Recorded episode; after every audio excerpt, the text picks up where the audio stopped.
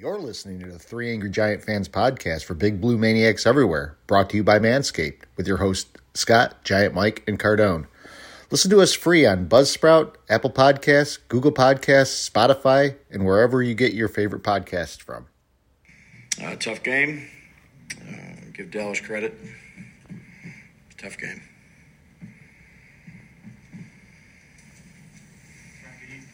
on the, uh, the fourth and one, decision to go for it? Yeah. What you saw there when the ball looked like a catchable ball for Saquon. Yeah, I mean, they kept the ball in the second half, went down and took a lot of clock off. Thought it was a good chance to go ahead and get the first down, but we didn't get it. Where are you at 10 guys? Yeah, yeah, can't happen. What happened? Can't happen. Why did that? What's that? You have any idea why? Yeah, I do. Just can't happen. Did you think he should have caught that, or was that a pass behind him? Yeah. Guys, we didn't convert it, so. Right, at, at this point, do you see the season kind of at a crossroads here? Other No. teams, I see us getting ready to play Washington. You seem a little more upset than even some of the past losses. What about this loss is hitting you hard here? Every loss hurts. You seem a little more frustrated today, though. I think it's Yeah, I think we missed some opportunities. We've got to do a better job. Starts with me. What did you see on the, the first touchdown that got negated for being eligible downfield? Uh, you got to ask the officials. So keeping with our trend of uh, watching or listening to the press conferences after the game, that's a uh, very frustrated Brian Daboll. Talked about missed chances, talked about the bad calls, getting ready for Washington, just very terse one-word answers. And and and you know he was actually asked a question. It seems like you're a little bit more irritated than normal. And he said, "Yeah, all, all losses are, are irritating." Um, eh, that was a frustrating game. We'll get into it, but all it seems like every game against Dallas is a frustrating game. Yeah, uh, going back, it seems like forever.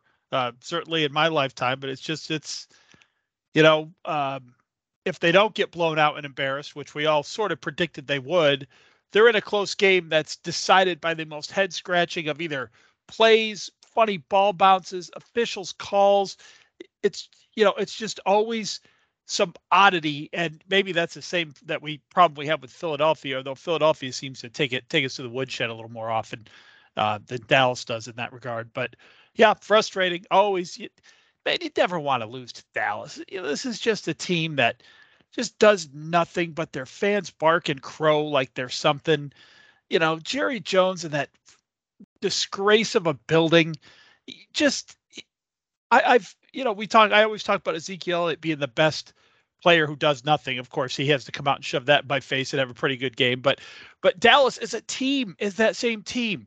They're just this. They're lauded with respect and accolades for doing dick, just dick. Exactly.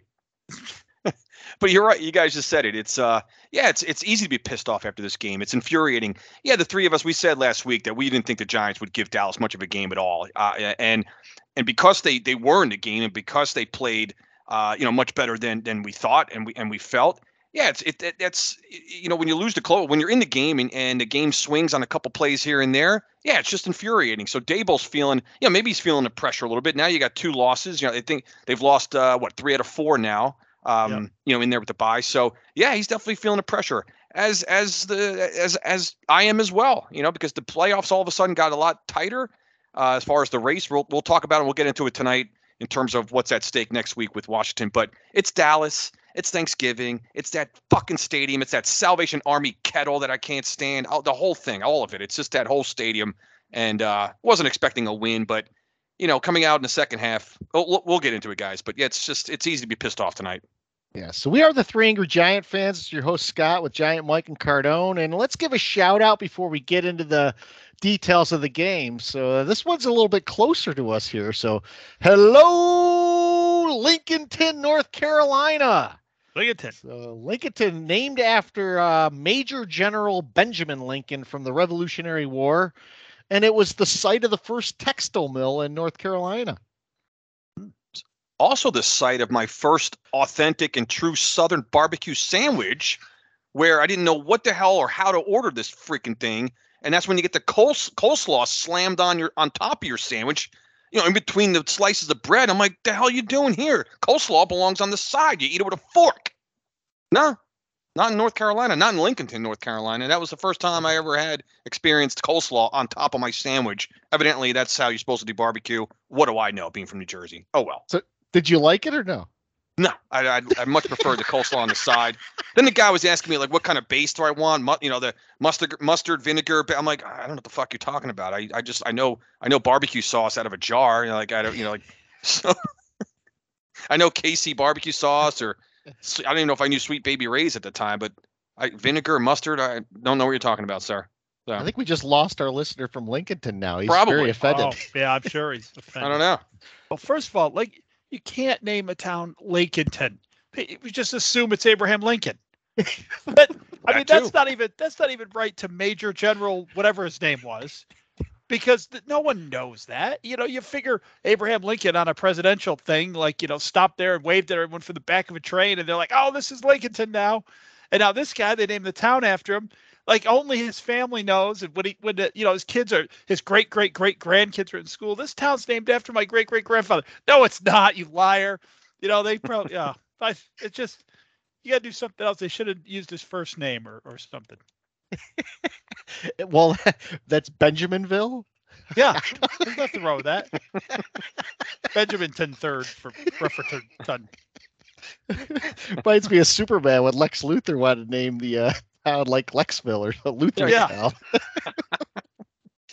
I think that was Otis, his, Otis. uh, his assistant, Otisburg. Yeah, after the missile that he uh, concocted to hit the San Andreas Fault, California was supposed to fall into the Pacific Ocean, and then uh, yeah, he was supposed to have property. yeah, his, exactly. He was going to have beachfront property up along the entire coast, and then uh, Otis Otisburg was was uh, anyway. We digress here a little bit on the three Giant fans, but yeah, So I'm glad I'm glad we could give a little bit of a history lesson because, of course, we had a history lesson in Dallas too. This game went the way most Dallas games go. They're frustrating as hell. Bad calls on both sides. You got touchdowns taken off the board. We were just talking before we came on on the air. How how many times have we had a touchdown taken off the board when we play Dallas? It seems like every fucking game. Yeah, it's I I'm gonna have to go find that out because uh, it's a great great point. Like Scott said, we are talking about it before the game, and it just seems like it's a staple. I you know you go back to Charles Way, right? You guys remember Charles Way uh, scoring to course, ice a loved Way. game? Yeah, he scored to ice a game, and, and that one got called back, and and uh, you know so, so it's it's just every game must have this. Uh, sometimes it's in a very critical moment. You know, this is first quarter. You could argue that wasn't that big a deal, but um, there's that, and then of course there's the so there's two in this game. Uh, one on like a third and forever, the other on third and six defensive holding calls where where nobody was touching anybody, and you know you just gifted a first down. Of course, we talk about that every week, but yeah, the touchdown's called back on an illegal uh, lineman downfield who was like three and a half, four yards downfield. I, I couldn't tell where the line of scrimmage was when they showed that replay, but just seemed very ticky tack. And, you know, it's, um, you know, who knows? Who knows what could have happened had those refs uh, just kept the flags in their pocket for the afternoon. So we do have a good friend, our Jets fan that was on uh, the podcast, Scott Novak. We like that Scott Novak. The Scott Novak who officiated this game can go fuck himself. I mean, that crew, Yeah. we talked about them in a previous podcast, not even doing a giant game, just doing another game where they completely screwed up. Well, that crew is, just has a habit of throwing altering, game altering penalties uh, or, and calls. And, and and the one we're talking about here with the, the legal man downfield, the thing that makes me the most angry about that is the lineman was engaged with the blocker. The blocker then dropped back into coverage, which is not supposed to result in a penalty. And then I saw screenshots taken of Dallas on four or five different plays that they ran where their linemen were downfield, including one which was on the Dalton Schultz third and 15 uh, touchdown. So, you know, it, it always seems like a crew that throws a flag on a touchdown that takes it off the board, they do it after the fact. Like it, that that flag was not thrown in real time. That flag was thrown. It seemed like after the referee saw the score and went, "Whoa, "Wait a minute, I, this guy's out downfield. Let's throw the flag." Yeah, well, it didn't seem like that, Scott. It was a rare one where you could see the flag actually come in off the screen, and it came in simultaneous with the with the runner crossing the goal line. Well, what do I always say, guys? Right? I'm, eh, before you know, like we've talked about a million times. Like you know my routine. I, I don't I don't fly off the couch or off my bar stool until I see wait for the yellow box, wait for the yellow flag indicator on the screen because it's you know that's until you know that you can celebrate the play. And that one, I how do I know that how late that was? I was already like pumping my fist and cheering and taking a sip of my beer, and all of a sudden I'm like, oh shit, there's a flag. Where, where did that come from? So that's how late that flag came in because I usually build in the two second pause. And you know, a couple points I wanted to make on, on that particular play.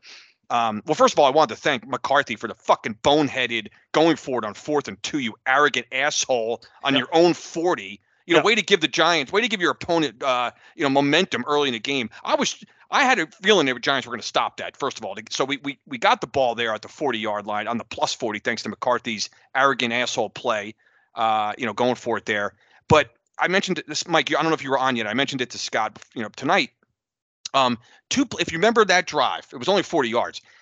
The two plays before the Hodgins Hodgins touchdown, Jones a very similar play rolled to his right on the far side and found Myarick underneath the you know just past the line of scrimmage for you know like another like a 20 yard you know kind of seam right down the seam there on the numbers. And I went back and looked at the highlight of both of those plays. Guess what? On the Myarick play, two plays before that, just not there were three giant linemen that were past the line of scrimmage. No call. So either McCarthy or someone was barking about it, maybe on that play, on the on that particular play. But that just goes to show you how much bullshit it is with this officiating in the in the NFL. Because two plays earlier, you saw the same exact thing with about three linemen past the line of scrimmage, and they didn't make the call, and they call it back on the touchdown after he crosses the goal line. It's bullshit, guys. I, I think I have a bigger problem. As as much as that one took a, a a touchdown off the board, I still have a bigger problem with the thought process on the Darnay Holmes hold because it's a third down and seven there. It's an incomplete pass on a ball that's not catchable. And CeeDee Lamb was not impeded.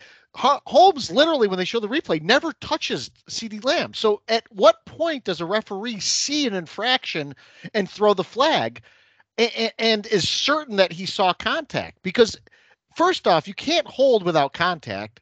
Second of all, you can't throw a flag if you don't see contact. So what did the guy see that made him think, oh, that's a hold right there? I've, I've watched it a hundred times. I, I, posted it on uh, I posted it on Twitter actually the video of that play with the caption that said, "For those of you just learning the game of football, this is textbook defensive holding." Um, got a lot got a lot of thumbs up and likes on that. Um, textbook defensive holding. this is they're going to call that every time. Uh, you know, I, I don't know. We I I feel like I've beaten the dead horse on this so badly, but their their threshold for defensive holding on third and long, or or even third and medium, uh, you know, on third down period, is the exact opposite of what it should be. It just it just is. The threshold to throw that flag should be incredibly high. Yeah. Um, you know, or, or at least it shouldn't be as low as it is. It that play you should be able as an official to watch that play come off the line of scrimmage a thousand times and never even think I'm throwing a flag on that. You, you did not see a guy impeded. You did not see a jersey grabbed or stretched. You didn't see anyone use a hand to twist. You you just didn't. You threw the flag. I, I well, that, most of the time I could I could give a reason why they threw the flag. Maybe not most of the time, but eh, just heartbreaking, devastating. I mean, yeah, guys. If, I mean, we could talk about the officiating all night, but you know, looking at the game it, itself, the um, you know, and both sides of the ball, we're we st- we're not making enough plays. You know, the Giants still did not. They didn't make enough plays to win this game. Yep. Um, certainly. So I don't want our listeners to just think like, oh, there they go again. You're just talking about the officials, and and yeah, that's a big part of it. But you know, I was just making just some of the plays that I was thinking about today. I went back and looked at the tape, you know, just to, to look at the replays. Yeah, like the t- like we're coaches, right? Looking at the tape, you know, and uh, you know, Dallas. I, it seemed like they were picking up every third down. Uh, we were, uh, you know, defensively, we were giving up third down after third down conversion. You know, they scored on a couple of those drives where they were they must have completed four or five in a row on one drive. You know, they were seven for eleven on third down.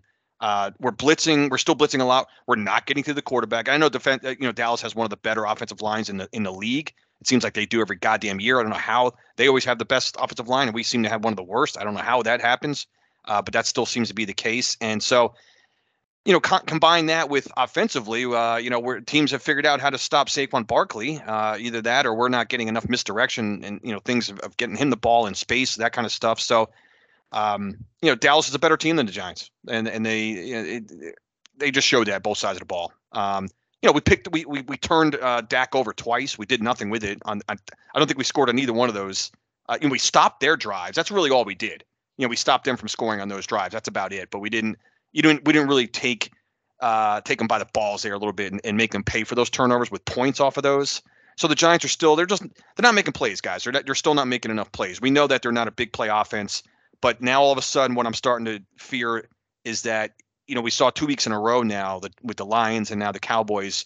Um, they're running it down our throat a little bit. We're not getting to the quarterback. We're not disrupting the passing game enough, and that's kind of concerning. Yeah, you know, you know, who had a good game, and it didn't show up so much in the results, but Thibodeaux had nine pressures on 26 rushes. Yeah. So he was getting there. there were a couple times it looked like he was getting Being held. mugged.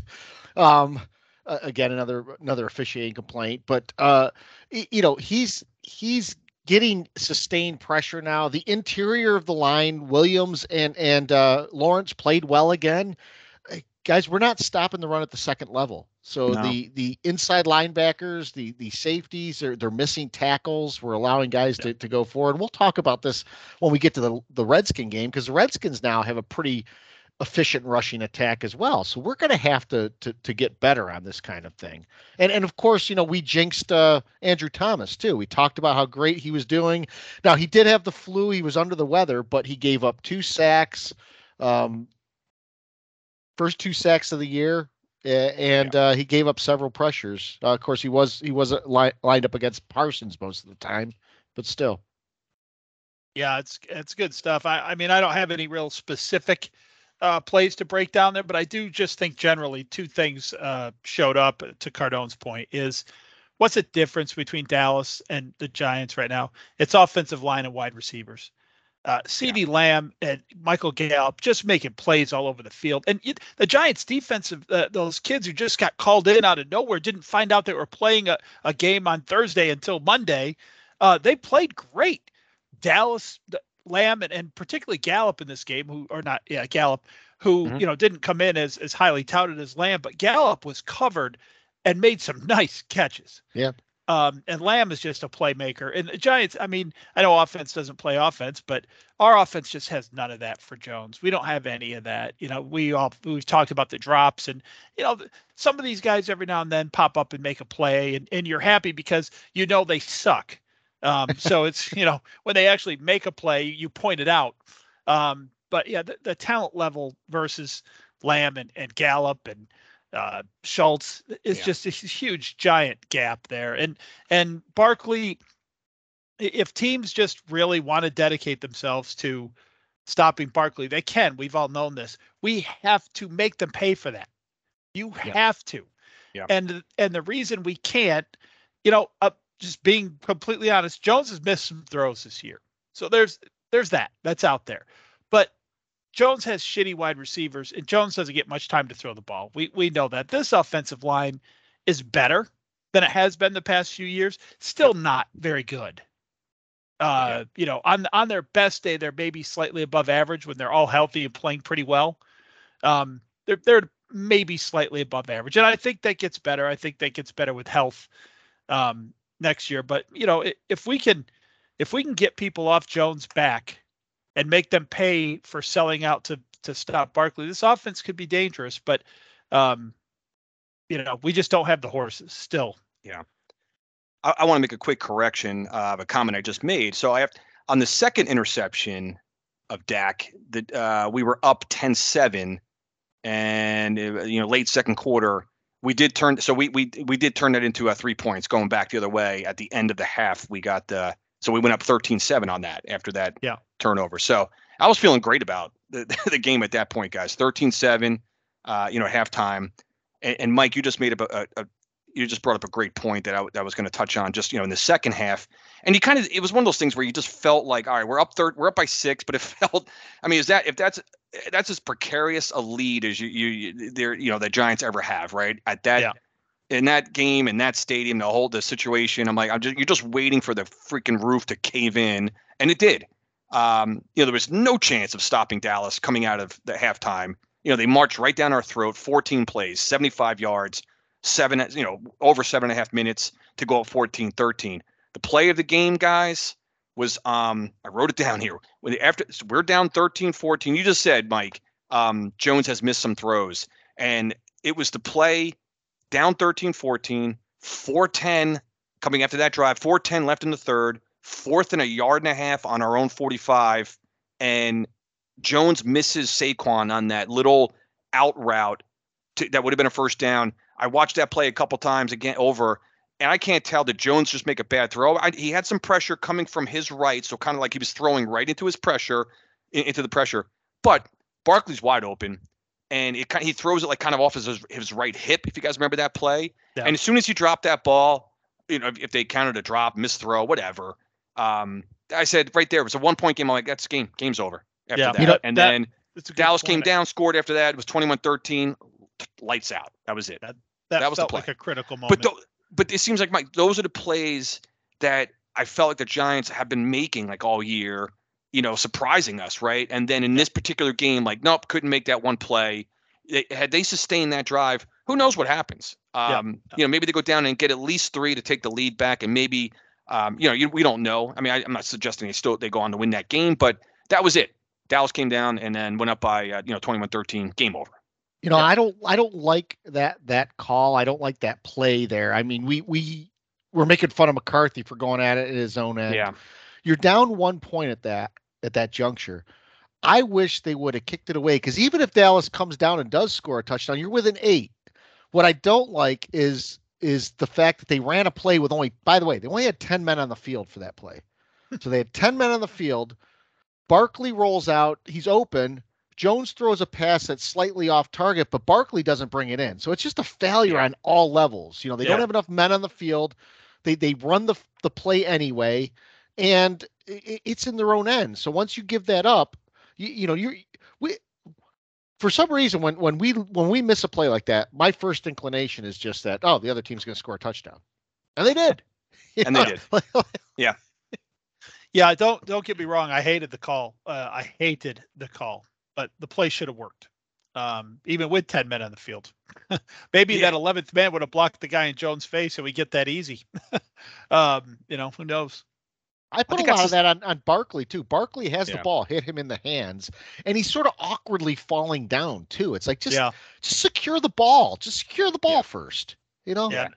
Awkward looking play, and, and, you just don't know why. The timing is uh, something just doesn't look. it looks like it's off rhythm uh, uh, since you know from from this snap of the ball for some reason. I didn't realize they had ten on that play, Scott. Actually, isn't it interesting though? I think there was weren't we talking about having 10 men on the field the last time we played Dallas giving up a touchdown? on was it was it that game I think there was, was, a game when we had, we had yeah defensively I think it was defensively we had 10 guys, we had 10 guys on the field so like I mean it, it, it, happens obviously it never should at this level but um it's that play right there yeah it's funny I was just calling McCarthy a bonehead but yeah. uh, you know I love Daboll being aggressive there in that situation but to your points you know guys I I was okay with it. I you know, but uh, obviously when it doesn't work, you're uh, you know it looks it looks like a bad decision uh, at that point in the game. But um, I, I, I was okay with the call and, and the decision there, and um, you know, it just didn't uh, didn't pan out, didn't work out. And on the on the flip side, we had ten men on the field in the in the Seattle Oakland game or Las Vegas game.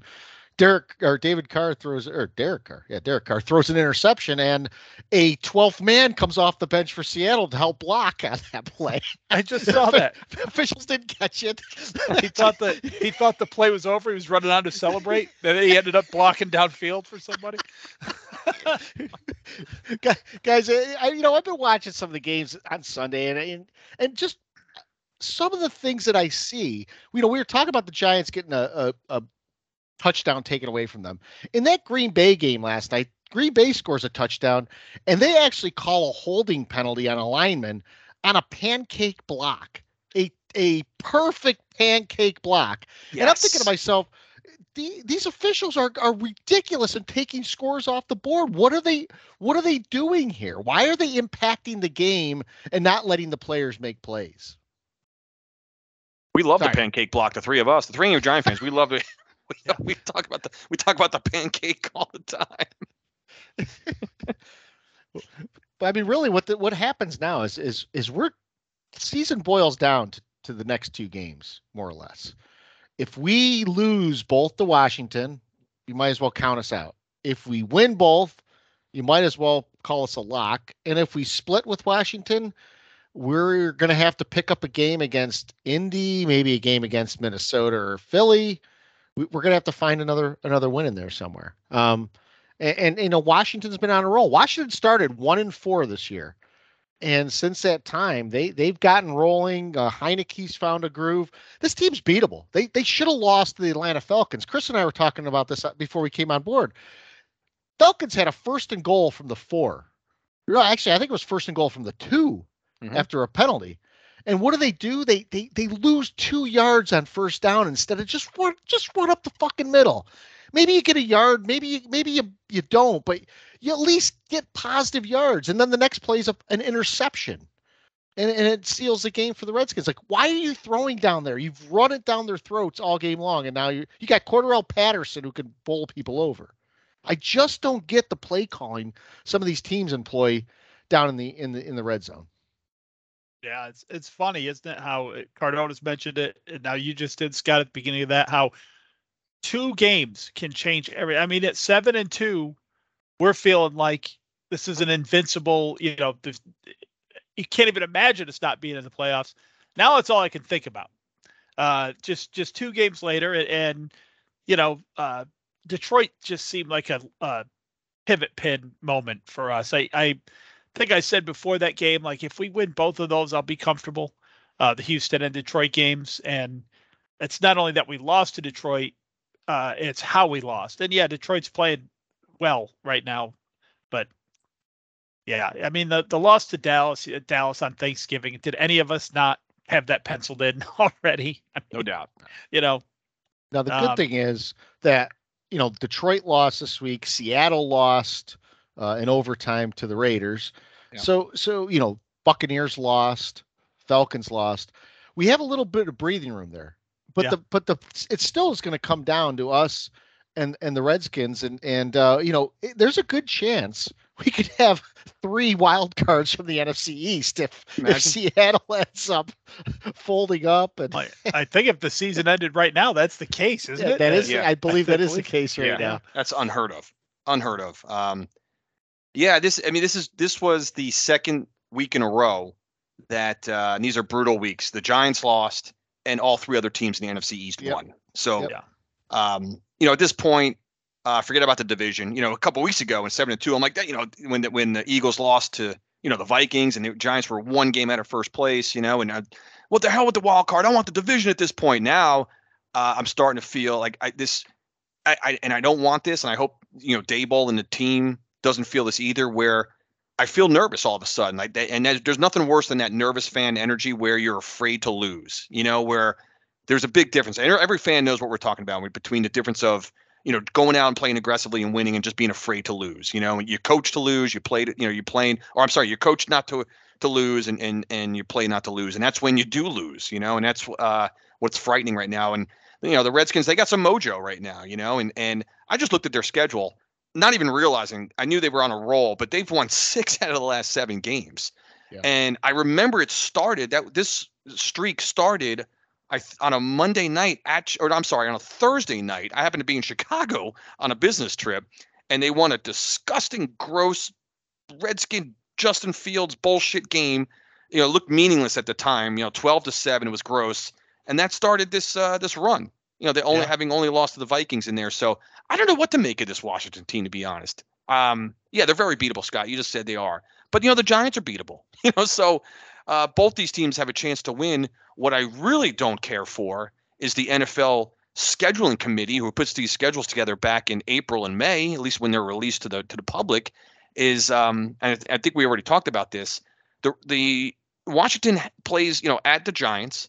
They have their bye, and then they host the Giants the week after that. So they get the New York Giants two weeks in a row. This is unprecedented in the NFL in a, in a 17 game, 18 week schedule that they play the same team, albeit a, a, you know obviously it has to be a division opponent. You know those are the only ones you play twice, obviously.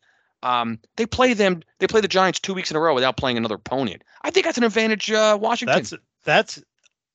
I didn't know that, and that is a huge advantage. Yeah, Huge. It, and and it is to me that's unacceptable. It's bullshit. How the, how Total you can have two division teams square off with one team having a full week of rest and the other one coming off. Actually, we're going to play Philly in between. and we're playing Philly. So Yeah. like we have like a, a game where we're like, well, you know, this this might not be that bad. We're playing, you know, we're in the midst of a five division game streak in a row.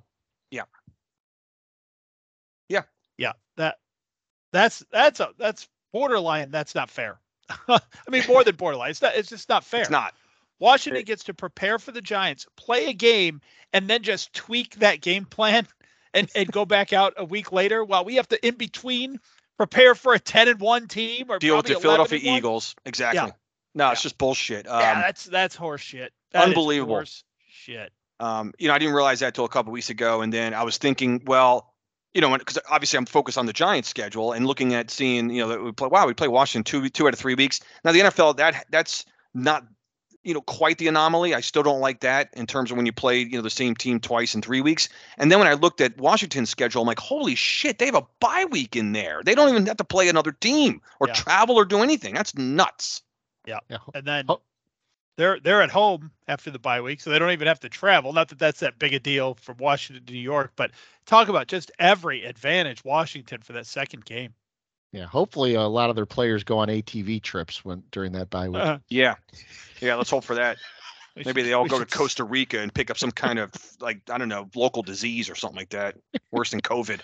But I'll tell you guys, the, the Washington right now, they have Brian Robinson and, and Antonio Gibson both are, are doing well as a running back tandem. Gibson has been catching balls out of the backfield. Robinson's been getting six yards a chunk when I've been watching them. And, and then when they, they do, they, they suck you in with the run, and then all of a sudden it opens up the lanes for uh, McLaurin and in, the passing game. And Sa- Curtis Samuel's been doing pretty well and their defense is coming to life. That's the thing that scares me. Their defense over the stretch has held teams under 20 points several times, and, and they're making big plays at the at the end of games to to seal wins. Yeah, yeah, as Chris said, it's not it's not like they're lighting the world on fire. Hell, they just won. What'd you say, Chris? Six out of seven games, Six, and six out of seven, all all like one score games. Some ugly games in there. They beat the Colts by a point. You know, again, you know, several weeks ago, you're thinking like, ah, it's still the Washington. They're not really going to be a threat, and then Yeah. they just kept winning. You know, and um, but Scott, you just mentioned they don't. They're they kind of. I don't want to say mirror the Giants a little bit, but they. In, in some ways they do. They don't ton, they don't score a ton of points. I I, I think you know it's gonna be a couple. You know it's gonna be a low scoring game on on Sunday. It seems like. Um, you know Taylor Heinicke certainly uh, is is formidable. There's no question about that. You know we, we know his ability and skill. It's not like this guy comes is coming out of nowhere. Uh, he does have a propensity to turn the ball over a little bit. He's got five picks, um, you know, in six games. So he you know he he can we can force him to you know make a mistake. And and Giants have been getting a few interceptions the last few weeks. We went I think we uh, were worst in the league without having one. You know until uh, just a few weeks ago. Now we have uh, you know a few. So you know maybe we can force you know some mis- mistakes there, but. Um, guys, this is you know the Giants don't don't score a ton. This is not we don't play the kind of game. We don't get up on anybody and get comfortable leads. We're just not good enough. We don't score enough points. So this is going to be um, this is going to be a nail biting kind of game. It is.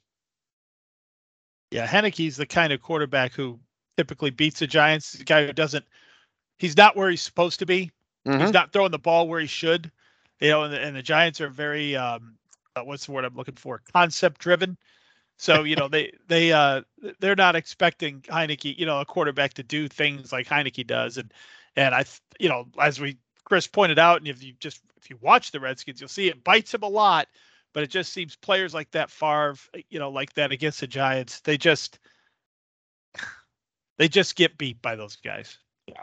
Um, you know, there's been there's been a handful of guys like that over the years. You know, just get the the good thing about them and what other teams do to guys like that is is they they are not calm, cool, collected quarterbacks. You know, they're kind of a spaz out there, Right. and uh, and you just try to make them spaz into a mistake. And for some reason, those guys they're all up their game for some reason against the Giants, and it's it's probably to do because we do leave a lot of easy pickings on the field, and we start to give them confidence.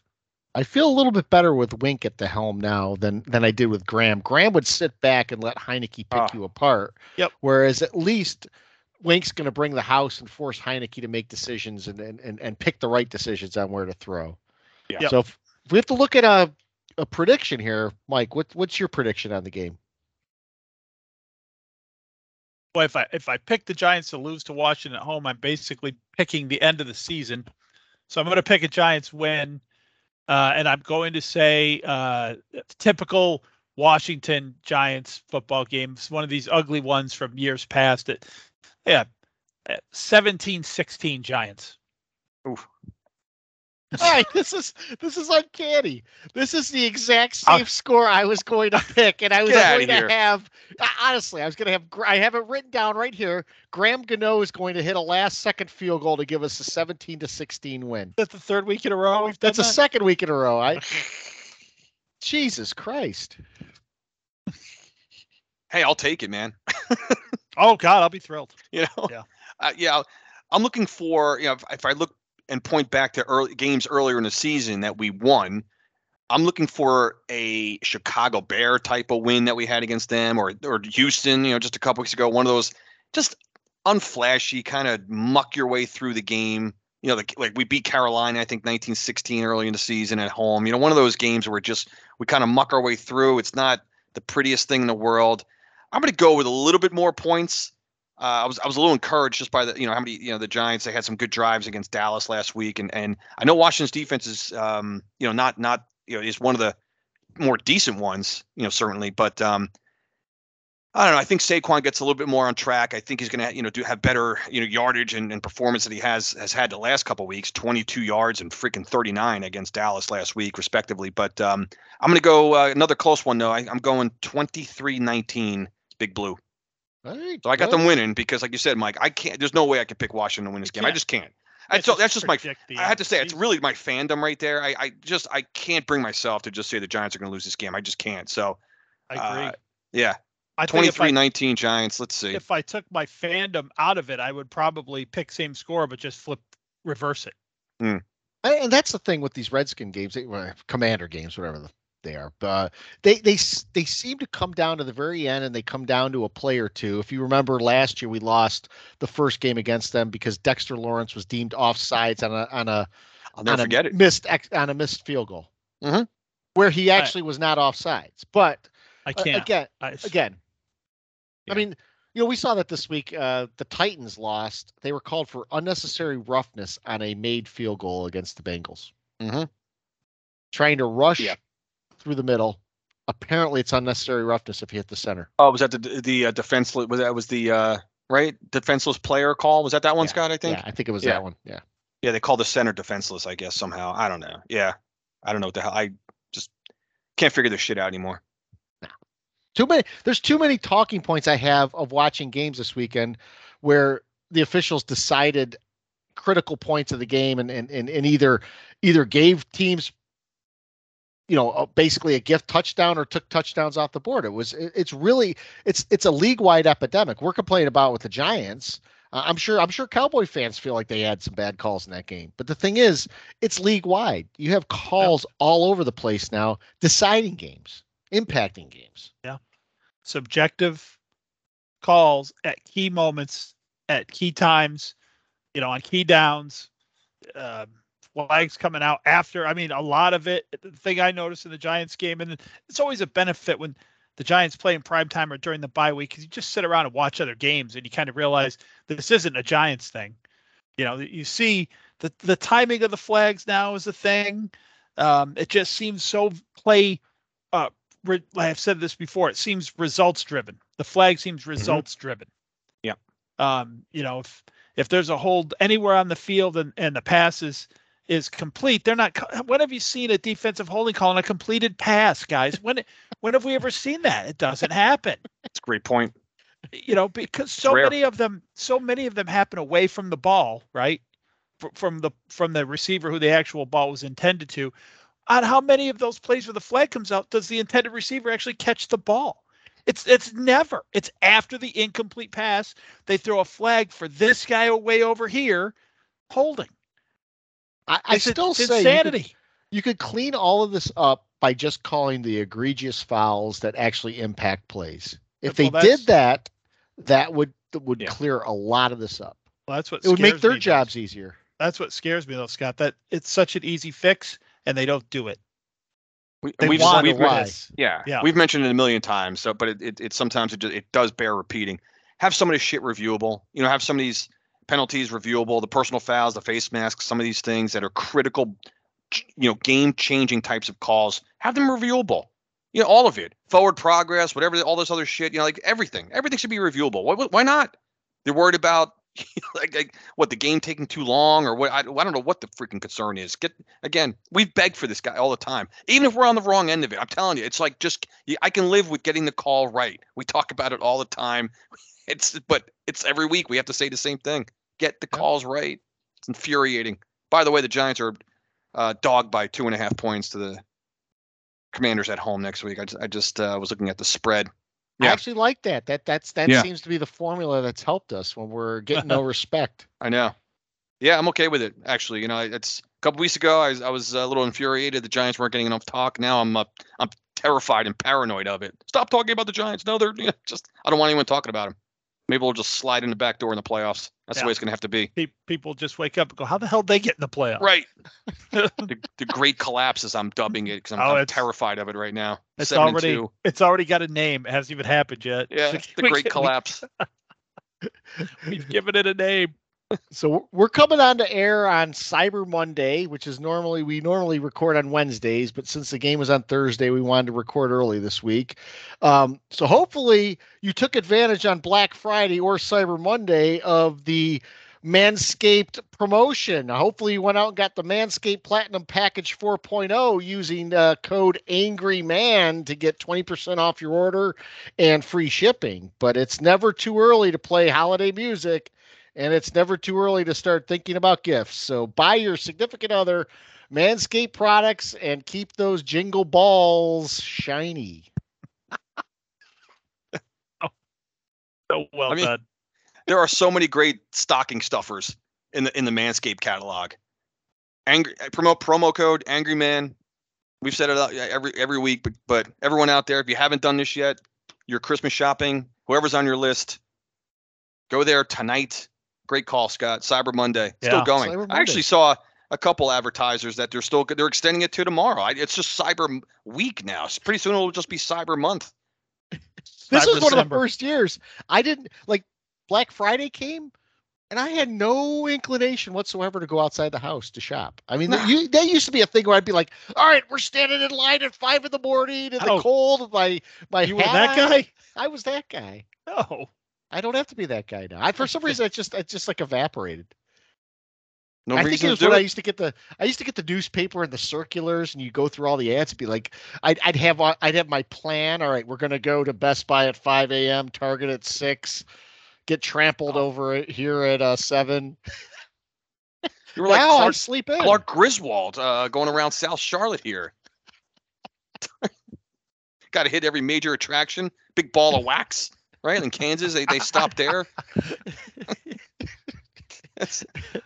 Oh, golly. Yeah, good point on that. You uh, because you're right, man. You go to that website, you, you can find a big gift there, so you, that could be one of the the centerpiece gifts, or you buy the stuff individually, stuff the stocking. Yeah. Or here's a here's a tip: buy the kit, open it, break it out. You can fill a whole stocking with the kit. there you go. I like that. It's a You great can- call, you can- You can actually separate the gifts out to multiple people. Yeah, Right. Oh, they're individually yeah, wrapped and yeah. sealed. You don't. Yeah, exactly. Yeah. Yeah. Right. The weed whacker in one, the lawnmower in another, shampoo. Right. Ball revitalizer in another, One stop shop. Crop duster. Good crop stuff. duster in another. Yeah. Got everyone on your, you know, just, if you lost a fantasy football league and you're, you know, maybe like your punishment is to buy Christmas gifts for everyone in everyone in your league. There you go. I don't know. It's I'm just making that up. I have no idea. I don't want to be in one of those leagues where like you're you're forced to get a tattoo if you lose or something Ah, like that. No I'd way. probably have a big I'd have, I'd have a big thing on my my back of like uh I don't know, Bette Midler. Remember the the old school commercial with the, the guy getting the tattoo of the lion on the back, and a guy comes in and says, "You've been traded to Miami." You remember that? One? yeah, that's a good Yes. It was a good commercial. I love love that. Cardone, any uh, pet peeves this week? Yeah, there's always a pet peeve or two. So this this is one. I can't even think of a particular game this happened in like this week. Um, I probably did. I, I don't remember in my drunken stupor over the weekend. You know, you got these extended weekends. I don't remember like what game I was watching on what day it, it was. Uh, you know, there's so much college football on. You know, obviously the NFL is going all week, but um, this is one where, and again, I I, I don't know if I've brought this one up before, but I was watching a college game and this happens in the NFL as well, where um, I, I think we still need to extend the fucking field goal post at least another two feet. I, the NFL did this about I don't know how many years ago. They extended it five feet. I'm still watching field goals where no one knows that the goddamn ball went through the uprights or not. Especially in college when you're kicking from that 82 degree angle uh, off the you know with those you know the, the hash marks almost in the the out of bounds over there. I forget. I forget what game it was. I, I was watching. You're now obviously granted on TV you can't see with the angles, but you're watching these balls go 10, 8 to ten feet over the the the, the, uprights. I have no idea if they're good. And like, oh, it, uh, he squeezed that one in. So a couple things. My pet peeve here: extend the fucking post a little bit higher. Number one.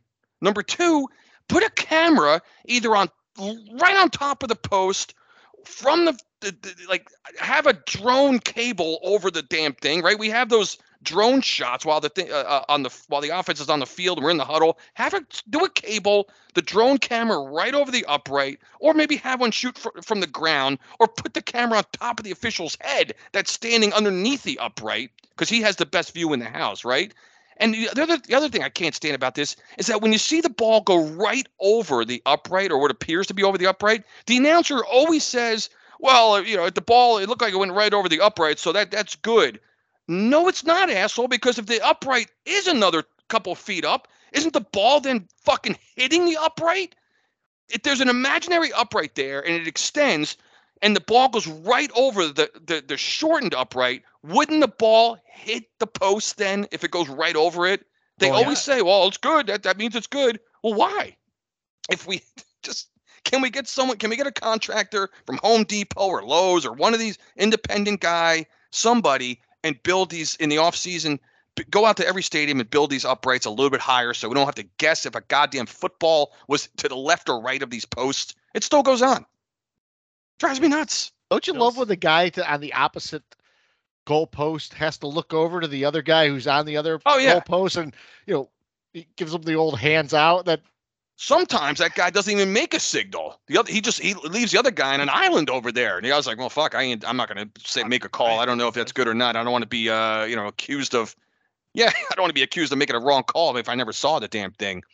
My my favorite one of all time is probably the the the Ravens Patriot one on I think it was a Sunday or Monday night a few years ago, and Belichick's it was a the Ravens won on a Justin Tucker field goal that you can't tell. You have no idea if this thing was inside or outside the post and all the Patriots are barking at the official. Everyone's this is great because it's the last play of the game, so everyone's running off the field. There's chaos, right? It's sort of like you know with the the, the what do you call the Schultz uh, Harbaugh you know handshake kind of chaos. You got every, people all over the place. There's cameras, and Belichick is grabbing um, the official by the arm as he's as he's trying to get to the tunnel to, to ask him what the hell did you see? My players are saying it wasn't good. You're saying it's good. I don't know why we're still having to deal with this. You know I really it's not don't. reviewable either. No, no, there's no way you can review it. I see. Uh, there's uh, so many easy ways to fix that. I mean, you could, you could put cameras at the top of the post that just look straight up, and Right then up. you could go to that camera. If you can't see the fucking ball, it's no good. Or how, You whatever could put rule, a whatever laser they beam. Yeah, a laser, laser. beam. It goes up indefinitely. Uprights with laser beams attached to their heads. Yeah. Matter of fact, we don't even need the hard post on the ground. It could just be just lasers. You just have Lasers. to- Right. lasers are the answer right here. I still think another few, you know, it's because just another few feet, maybe another five. You can't extend these things another four or five feet up up in the air. I, I don't know. Drives me nuts, man. We will call it the Alan Parsons Project. you know, I'll tell you what though. I I am terrible watching. Like when you're at the stadium and you're not behind the end zone, I am terrible at, at, at calling whether a field goal is good or not. But I, I'm just looking at the reaction of the people behind the the, Right. the, the in the end zone. Like No, I I, swear, sometimes I think I see the ball on the outside of the of Yeah. the goalpost. Eh, I'm never right. I'm like, oh, he missed it. No, Exactly. No, no, I'm right, right you. down the I- middle. I, By the and way, I- said Schultz. I think I meant Schwartz. I think I said Schultz. Yeah. Har- the Harbaugh Schwartz ending, which is still one of my favorites of all time. Had nothing know, to do with the upright thing. It was just a still one of my the, my most favorite post game. Post game chaos. handshakes. Yeah, just all of it. you know, in, in uh, I'm with you, Scott. You know the the uh, in college where they even have the wider hashes. Sometimes it comes off the kicker's foot. You're like, he shaked it. it goes just right through the middle. Right? Like, yeah. And I think that in college, I don't think they extended. Yeah, the uprights I think are even shorter. Uh, you know, then you go to high school and they're like two nubs out there. You know, you're like there's not. it's, it's like a clothesline. You're you're kicking it into. hit it that general direction. field goal kickers have come a long way since I was in high school. I remember, I remember like I was a backup field goal kicker at one point, and I could barely get the thing over the like like an extra point try. w- You more or less were were better off going for two. Because some Yeah. the, the, the kickers back when I was playing, they they could barely kick it over. Now watching some of these guys in high school, they're booting fifty yarders. They look Yeah, like we had a- We had a pretty good kicker. My high school team did. He was a straight on guy. You know, the, the, Mark the Moseley. Oh, the Mark yeah, Moseley. Yeah. Yeah, like uh, his his leg was on a hinge, right? It just Yeah. like like a swing at the playground, like just went the, you know, back and what, forth. what was the toy Super that you toe. pop it on the head? was it Yeah. was it super toe? What was Yeah. it? Yeah, just- Oh, we had that in my house. My kid growing oh, up. gosh. Those, that thing was like a rocket. You could go all the way down the hallway, and like Yeah. those things were good from like Yeah. yeah, fifty feet. Yeah, I remember the first time I got that. My uh, uh, was at my grandparents' house, and me and my two uncles are like, "It's this all right, seventy yarder." You Well, yeah, you know, talk talk about the, the uprights on that though. The ball was wide as hell, Yeah, and the Right. uprights were like this. So you like you Yeah. literally couldn't fit the ball through the upright very well. You, you just had to had to- power it through. if it was even close, you were like, "That's good." Maybe that's how we got to where we are today with the uh, Maybe. refs. Super toe. Mike, uh, pet peeves? Yeah, I've actually I've got a couple uh, this week. Ever since I've been called out, I'm like, this is like my second job now is finding pet peeves. So I'm I've rededicated my Low re- has called you out. rededicated myself to Love being it. angry. Mhm. Um, so my my one this week, and it, it's probably going to be a short one because it's it's just it's just is what it is, and it's just so typical of the Dallas Cowboys. You can't have a fucking scoreboard hanging over your stadium in the middle where it could be hit by a football. Just who? What other team a would even try it? B would get approved for it. I mean, the ball hits this thing from time to time. So again, special rules for Dallas. Oh, that one didn't count. It hit the stupid giant scoreboard. Get that, get it out of here. That is the most ridiculous thing. It- eh, it's like Jerry built- World. Yeah. Yeah, Asshole. yeah. it- it's like oh, the you know I don't know. The, the Giants want to put a blimp in the inside their stadium. That you know, no, it's that's the field of play. If there's any chance a punt can hit it, it should not have been allowed. And not only is there a chance, it happens like frequently. Yeah. You know, G- Gillan actually put one well above the the scoreboard. and Luckily, he was off to the side of it, so it yeah, I heard hit it. Yeah, I don't think the, the I'd heard the announcers going off about that, but I don't know if they ever went back and actually showed it. But yeah, it's just it's one of the stupidest. It reminds me, you know, like in in baseball fields, they they used, Mhm. there was like sometimes they'd have a lemonade stand or something out right field just because they could do whatever they wanted with the field. That's not football's not supposed to be that way, Jerry. Where you know we have to, you know, oh, he hit it. That's a that's a 300 yard. That's going out to the gap. No, not not the gap in the field. The actual Gap clothing store out there in left field. I think I think it's Tropicana Field, home of the Rays. Balls just get lost in the fucking like catwalk up there, right? They just never Yeah. come down. Remember the They get hit into the Metrodome? It'll get ceiling. Caught, caught in the, the the padding up there, and it's yeah, like it's uh, it's a ground rule double. I mean, how do you how do you even rule that shit? because it went into the hefty bags. Remember they called the hefty bag? Yeah. Minnesota, Yeah. the worst looking thing ever. Yeah, so that's you know that's my thing is that I don't even know how that thing got approved. I don't know why it's there. It you know it is the it's so Jerry Jones. This guy probably he probably still has bed with a mirror above it. That's kind of what I I never understood the limitations in a stadium anyway. We I remember going back to CYO basketball when I was back in Elmira and we played one time in Corning and like the, the ceilings were like 15 feet. So how, the hell were you supposed to shoot a jump shot from back there and not have it scrape off the top of the, the ceiling and, and in? It's yeah. Like, you're playing in some of these bandbox uh, arenas. Yeah. It wasn't even an arena; it was a gymnasium that, like, I I, I think I have high, higher ceilings in my house. Yeah, some of them, like some of them went the other way too. You know, you just had like there's a bench and then an eight foot wall behind the bench, and then the students set above that. So you literally played in a box. Right. Like you could check people into the boards. That's uh, fine. Dallas, just more Dallas. Just everything about them. Every, everything about that franchise. I agree. Just just yeah. reeks of tackiness. You know, Dallas is the they're just the just the tacky ant of the NFL. Just everything they do is everything. just like ugh, grinding. Just ugh. Everything. My, mine is sort of calling out our own fan base when when we lose and eh, or when we win and get too high. But it's like everything is a what have you done for me lately thing. You know, when when we were seven and one, you know, you got people talking about Jones and Barkley. Oh, they're definitely coming back next year.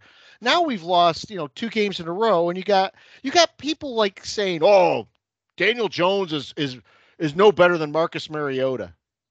If you watch Marcus Mariota play, he's made a couple of throws I've never seen Daniel Jones make in, in his time. Like just going down to the turf, throwing something up for grabs, you know, interceptions in the end zone when you need a, a, a touchdown. Mm-hmm. Daniel Jones is many things. One thing he's, he's not is a bad he doesn't make bad decisions throwing the ball. He might he might take too long to, to make a decision to throw the ball, but he doesn't generally make that throw where you're like, what the fuck did we just see?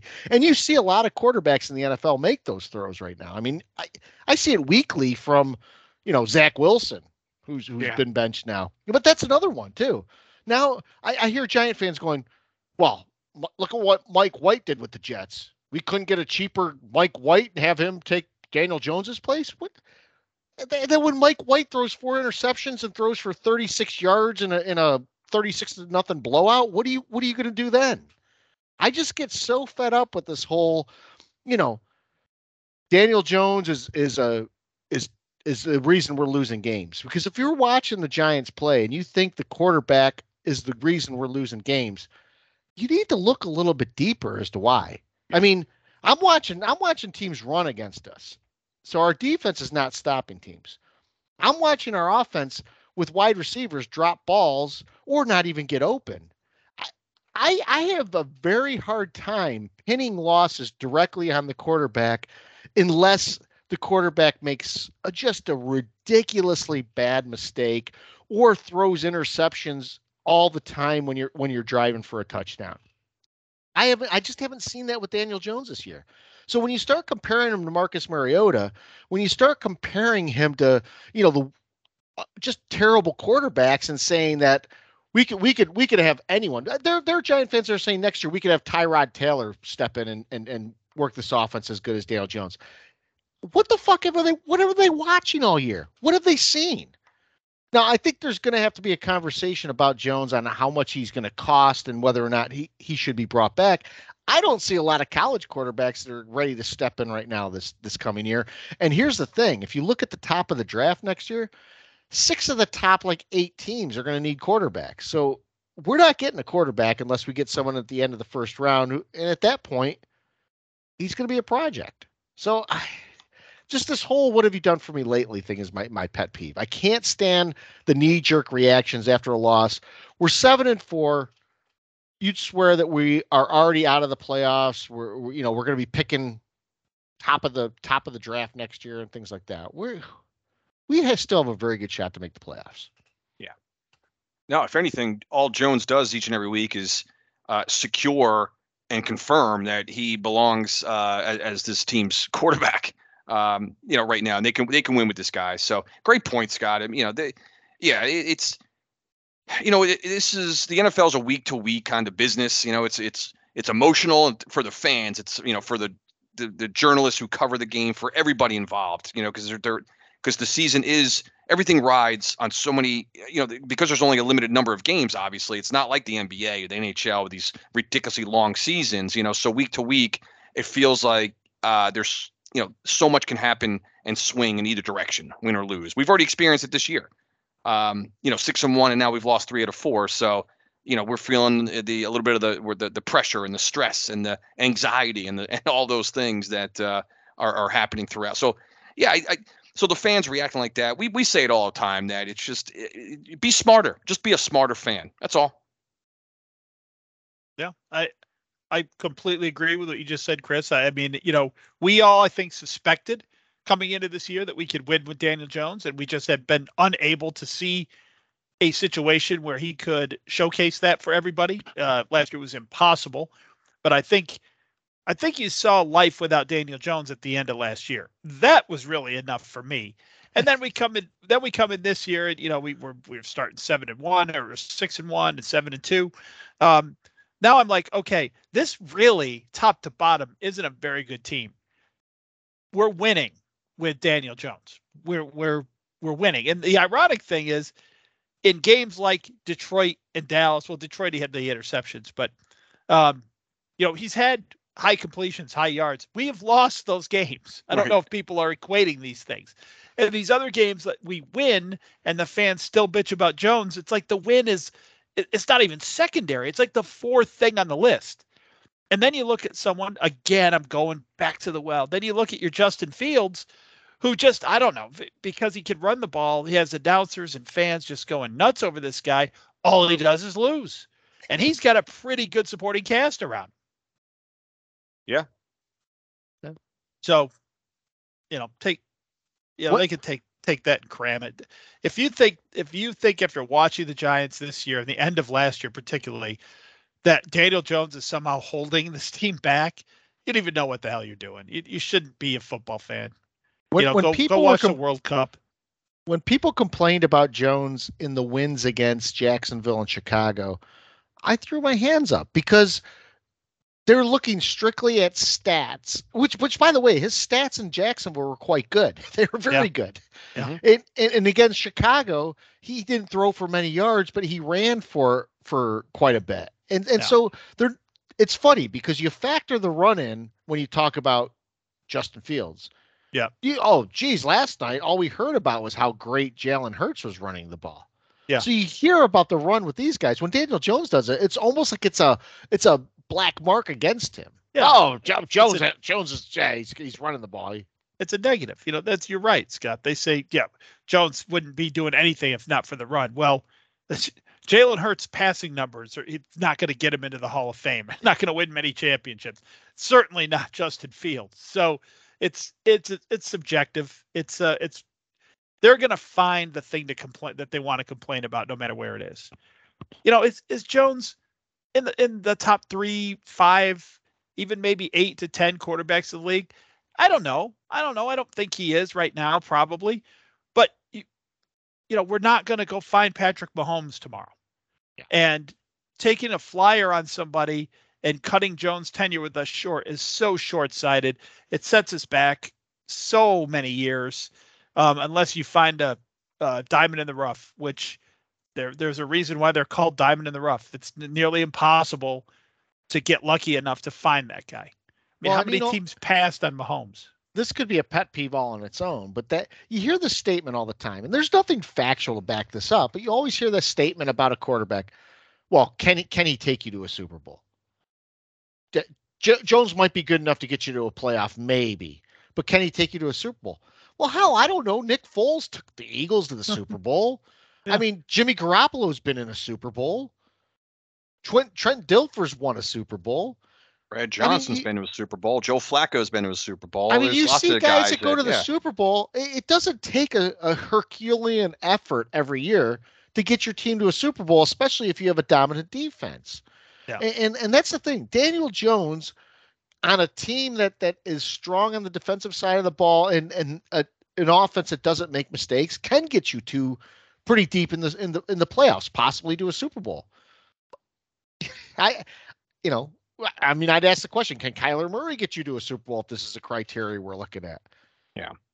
You know, I- I can, just can, think- can Lamar Jackson get you to a Super Bowl? I mean, that's that's the thing. When you say it about Daniel Jones, it's like a oh, everyone like agrees and backslaps people. Oh, that's a great point.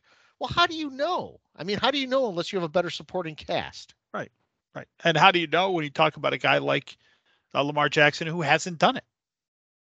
Why do why is it automatic that Lamar Jones can? And so let's just talk about the stupidity of the statement that he might be able to get you in the playoffs a couple years, but he's not a Super Bowl quarterback. What the hell are you talking about? It's a, they can't. He can win. He can win 14 games, but can't win three more. Uh, That doesn't make any sense. Right. You know, it's just yeah, it's it's infuriating. I mean, I'm the sure a question lot always of people, when Sims went down, a lot of people said Hostetler can get them to the Super Bowl. Yeah. Who cares? Exactly. No, it's it's the system. It's, there's lots of things that, that go into uh, you know making uh, a playoff run and all those things. And you know, again, Jones. Let's remind everybody what he's in his fourth year, right? So, you know, he he he's not going to get better. He's not going to improve his his ability to play quarterback in this league. Yeah, I have a lot of confidence that he will. Yeah. So, right now, the question always is: We've covered it a million times. All right, so and so. I just here's the thing here, like Stephen A. Daniel Jones is not the guy for the Giants. All right, Stephen A. You arrogant asshole. Then who is? Then who do you want? Yeah. Who? Yeah. Who? Who? I- You know, like, like Bill Parcells, Bill Parcells said all the time. He goes, "Oh, we got to go find. You know, they got to. They need a quarterback. They got to go get a quarterback. Where? I mean, we know where. yeah. I mean, like the draft and all that. But I mean, like right now, like, well, then who? Who's that person? And the good thing about that statement, Chris, is that Giant fans that are so eager to move off of Daniel Jones have to realize that you're taking a chance on whoever the next guy is. And if that guy doesn't pan out, what if you get a Zach Wilson? What if you get a Sam Darnold? And all of a sudden now you've got to start over again. And you've got to do it probably two years from now because you Yeah. you know you're going to give this guy a little bit of time to to find his feet. You know, build build the team, and a guy like Jones can can be okay. If you don't have a team, I I'd be fine moving away from Jones if you don't have a team at all. You know, at the end of his career, you know whose career I'm just thinking this now. Daniel Jones might mirror a little bit. Rich Gannon. Yeah. Yeah. He was a guy who was sort of seen as a journeyman, but he had pretty good numbers. And then, you know, as he got older and wiser, he just kept getting better and better. Yep. You know, like every year, he just kind of kept getting better and better. He had some wheels too. And uh, you know, by the end of his career, he's he's never won one, but he's you know playing in Super Bowls. So yeah, That's a that's a, Uh, that's a really good. That's a good call. Who was yeah, the Gannon old Tampa kind of fits that. He fits that mold. uh, Brad Johnson. Tampa. Brad Johnson. Brad Yeah. Johnson's another one. Brad Johnson Yeah. had a couple lackluster seasons early on. He hung around and, and he was able to, to he had some really good seasons at the end of his career. Yeah, played within Yep. the system, the whole thing. Uh, played alongside, you know, had a dominant defense in his locker room and, and won a championship. Yeah. And played pretty goddamn good in that uh, Super Bowl when they I think he destroyed beat, the, the think he Raiders. beat Gannon. Did Yeah. destroyed him. Yeah. So Anything you know, in many anything- ways, you could almost make the argument that Jones is. I'm not saying he's a rookie, but he- again, let's everyone keep in mind he's playing with a, a, a rookie head coach. He's playing with a new offensive coordinator. He's playing with a lot of new players around him. So in many ways, you could almost make the argument that he's. You know, he's it, he's playing almost rookie ball in some ways. I mean, that's a little far fetched, you know, to go, you know, obviously, but you know, when you're playing in a whole new system with new coaches around you, you could almost make the argument that this is like his first year with this, you know, in this system. So again, you just made the point. We're gonna we're gonna start all over with somebody else right now. It takes a long time, usually in the NFL, to uh, really get gel and get a, develop a chemistry and um, Unless you, and- and hit right away build success. and, and you have a team around you. I mean, the thing is, the next guy that comes in next year, he's going to have the same group of receivers that hopefully will upgrade, but you're going to have to use draft picks on the receivers too to upgrade them. You're going to have to, you know, you have to find a way to, to get better skill positions in here. So I, it, it's just, it, it drives me crazy because Giant fans seem to hate Daniel Jones for some reason. I can't for life figure it out. he's not you know that's a whole other topic he's he's not on the cover of madden he's not uh featured on uh on Sports Center. He's you know he doesn't make commercials. Listen, I Um, mean, we don't have to look that far, right? He reminds a lot of people of one of our favorites, if not our favorite, Eli Manning. Personality wise, it's the same thing. You just, we're, we're, I think we're alluding to that, Mike. We're like, yeah, Yep. he's, he doesn't, he, he's not that rah rah guy. He's not very vocal. He's not, it's, it's almost like, it's very identical to Eli. You know what? That, that works for me. You know what I mean? Yeah. if you can, it, it, works for me. A guy, I'd rather have a guy like that than is acting like an asshole, doing all kinds of bullshit off the field or doing, you know, you, you just, I'd rather have a, a Daniel Jones, uh, you know, right now. I'm not saying like he's not the most talented. We we we know he's not. You know, would I take a lot of other Yeah. quarterbacks? Yeah, of course. That's not what I'm saying. What I'm saying is that for right now, he's he's the he's the quarterback for, of the Giants, and I think they can they can win with him. They can Yeah. win with this guy. Yeah, I, I mean, it, to me, right now, in this point in their career, compared to Eli's, I think year four, Eli was going to win a Super Bowl. Didn't look like it at this point of that season. Right? Didn't look like that was on the uh, No. on the table at all. But uh, the, the biggest difference is, you know, what what Eli had from this point going forward in his career: Toomer, Hicks, Manningham, Nicks. Black. Blacks.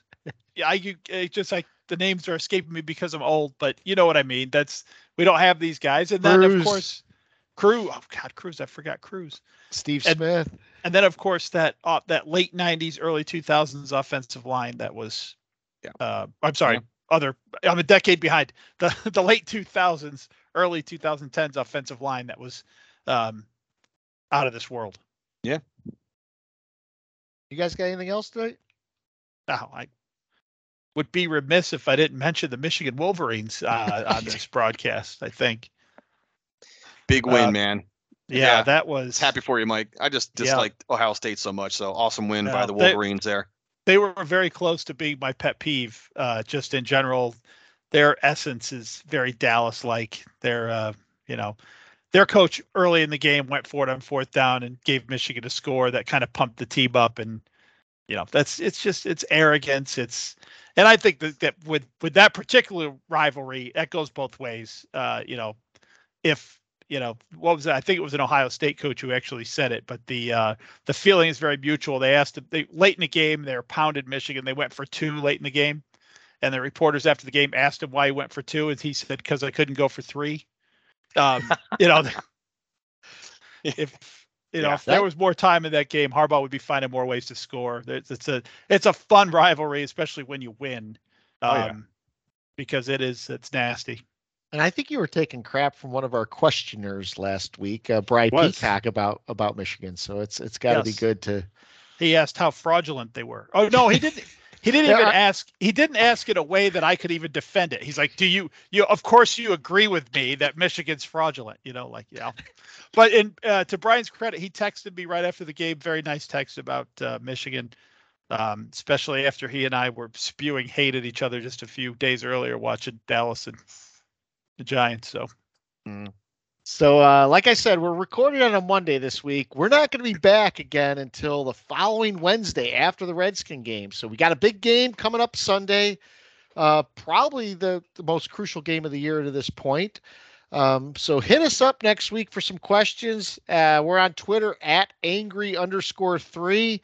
Uh, check us out on YouTube. We are the Three Angry Giant fans. Your host Scott, Giant Mike, and Cardone, and uh, we will be back, like I said, next Wednesday to recap the Redskins. Ah, commanders. Fuck, I keep saying Redskins. The Commanders, uh, the victory over the Commanders. Woo-hoo! Feels like a must win. Better go get it. yeah, It's I a was gonna win. I was gonna say we we you know it just seems like when the Giants are decent and they need a win, here comes Washington, right? That's been the history over the Yes. years. Is but this is not the Redskins. This is the Commanders. But even though you know the so we'll see. Maybe that all changed. I hope